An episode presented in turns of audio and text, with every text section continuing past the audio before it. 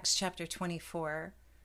After five days, the high priest Ananias came down with certain elders and an orator, one Tertullus. They informed the governor against Paul.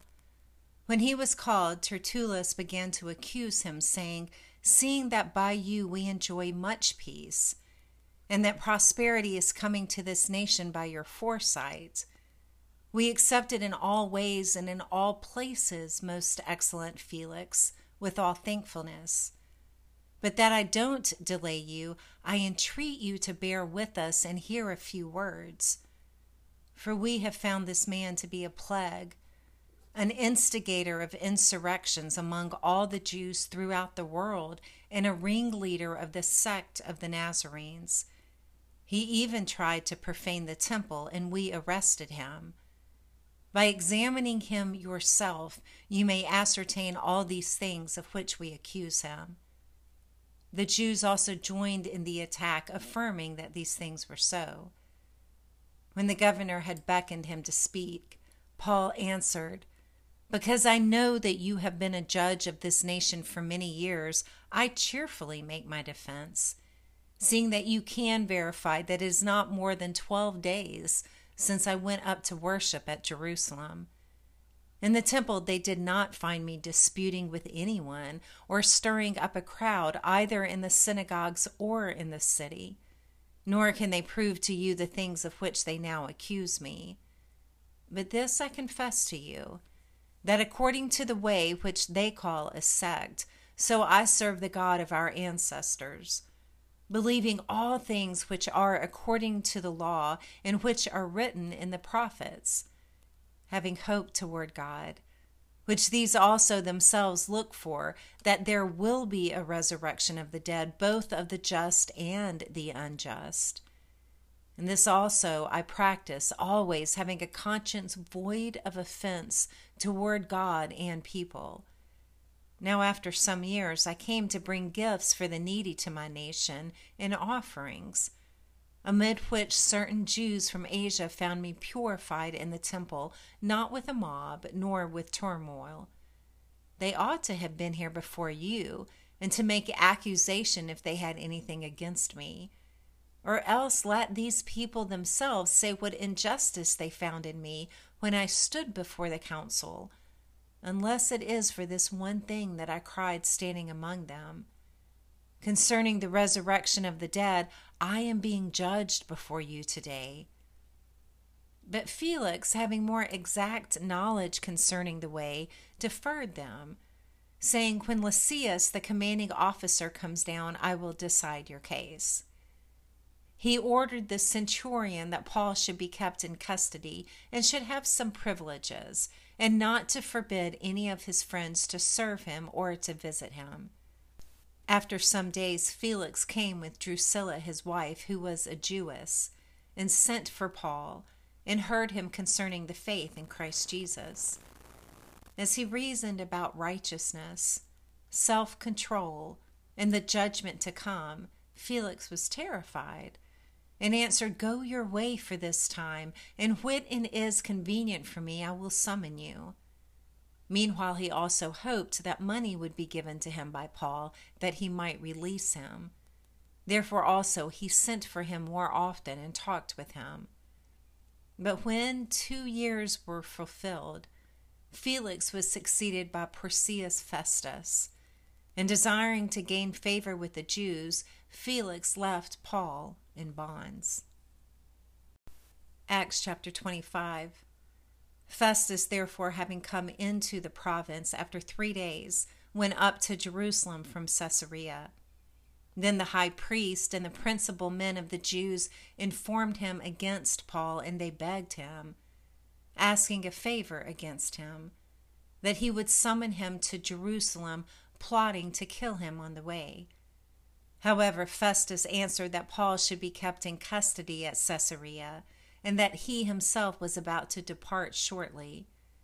Let them, therefore, he said, that are in power among you go down with me. And if there is anything wrong in the man, let them accuse him. When he had stayed among them more than ten days, he went down to Caesarea And on the next day he sat on the judgment seat and commanded Paul to be brought. When he had come, the Jews who had come down from Jerusalem stood around him, bringing against him many and grievous charges which they could not prove. While he said in his defense, Neither against the law of the Jews, nor against the temple, nor against Caesar have I sinned at all. But Festus, desiring to gain favor with the Jews, answered Paul and said, Are you willing to go up to Jerusalem and be judged by me there concerning these things? But Paul said, I am standing before Caesar's judgment seat where I ought to be tried. I have done no wrong to the Jews, as you also know very well. For if I have done wrong and have committed anything worthy of death, I don't refuse to die. But if none of these things is true that they accuse me of, no one can give me up to them. I appeal to Caesar. Then Festus, when he had conferred with the council, answered, You have appealed to Caesar. To Caesar you shall go. Now, when some days had passed, King Agrippa and Bernice arrived at Caesarea and greeted Festus. As he stayed there many days, Festus laid Paul's case before the king, saying, There is a certain man left a prisoner by Felix, about whom, when I was at Jerusalem, the chief priest and the elders of the Jews informed me, asking for a sentence against him. I answered them that it is not the custom of the Romans to give up any man to destruction before the accused has met the accusers face to face and has had opportunity to make his defense concerning the matter laid against him. When therefore they had come together here, I did not delay, but on the next day sat on the judgment seat and commanded the man to be brought. When the accusers stood up, they brought no charges against him of such things as I supposed, but had certain questions against him about their own religion and about one Jesus who was dead, whom Paul affirmed to be alive. Being perplexed how to inquire concerning these things, I asked whether he was willing to go to Jerusalem and there be judged concerning these things. But when Paul had appealed to be kept for the decision of the emperor, I commanded him to be kept until I could send him to Caesar. Agrippa said to Festus, I also would like to hear the man myself. Tomorrow, he said, you shall hear him. So, on the next day, when Agrippa and Bernice had come with great pomp, and they had entered into the place of hearing with the commanding officers and the principal men of the city at the command of Festus. Paul was brought in. Festus said, King Agrippa, and all men who are here present with us, you see this man about whom all the multitude of the Jews petitioned me, both at Jerusalem and here, crying that he ought not to live any longer. But when I found that he had committed nothing worthy of death, and as he himself appealed to the emperor, I determined to send him, of whom I have no certain thing to write to my lord. Therefore I have brought him out before you, and especially before you, King Agrippa, that after examination I may have something to write. For it seems to be unreasonable in sending a prisoner not to also specify the charges against them. Acts chapter 26. Agrippa said to Paul, You may speak for yourself. Then Paul stretched out his hand and made his defense.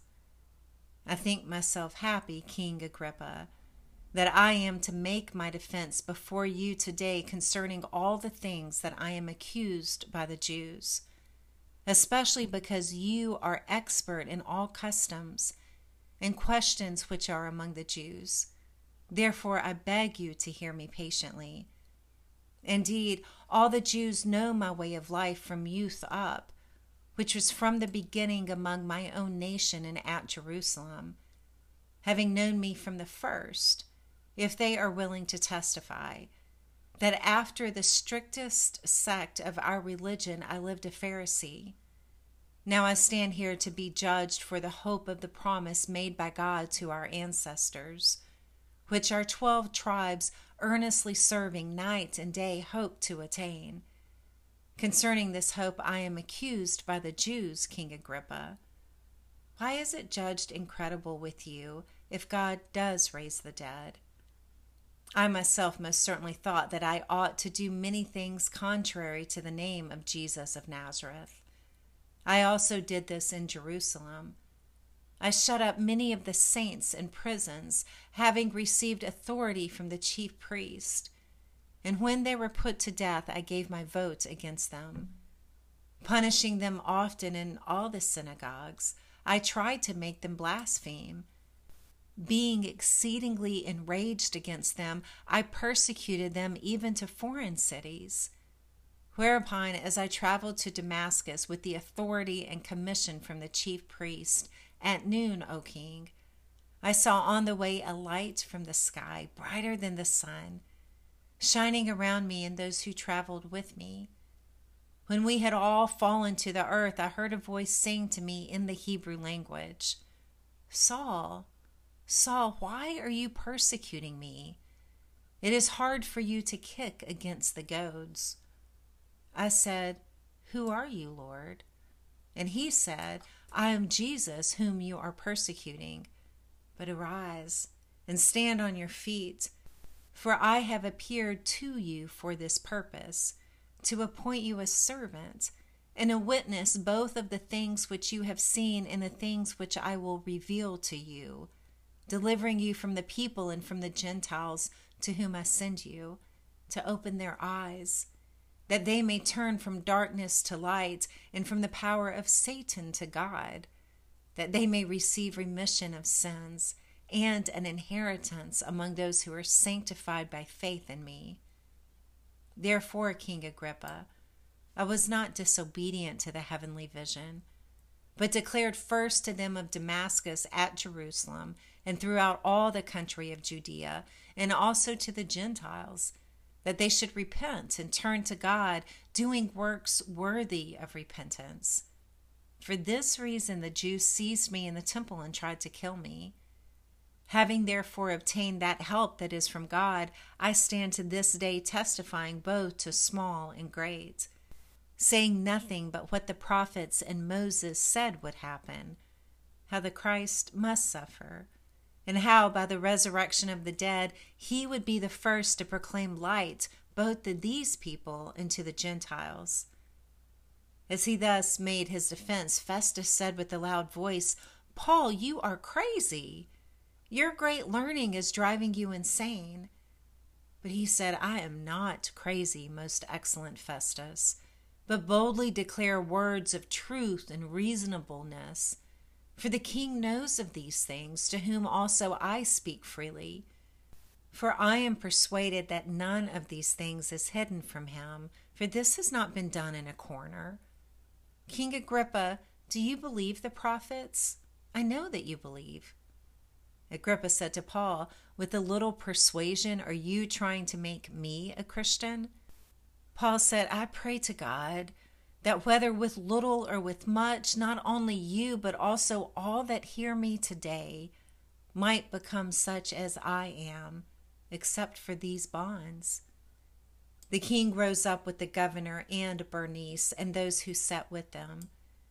When they had withdrawn, they spoke to one another, saying, this man does nothing worthy of death or of bonds.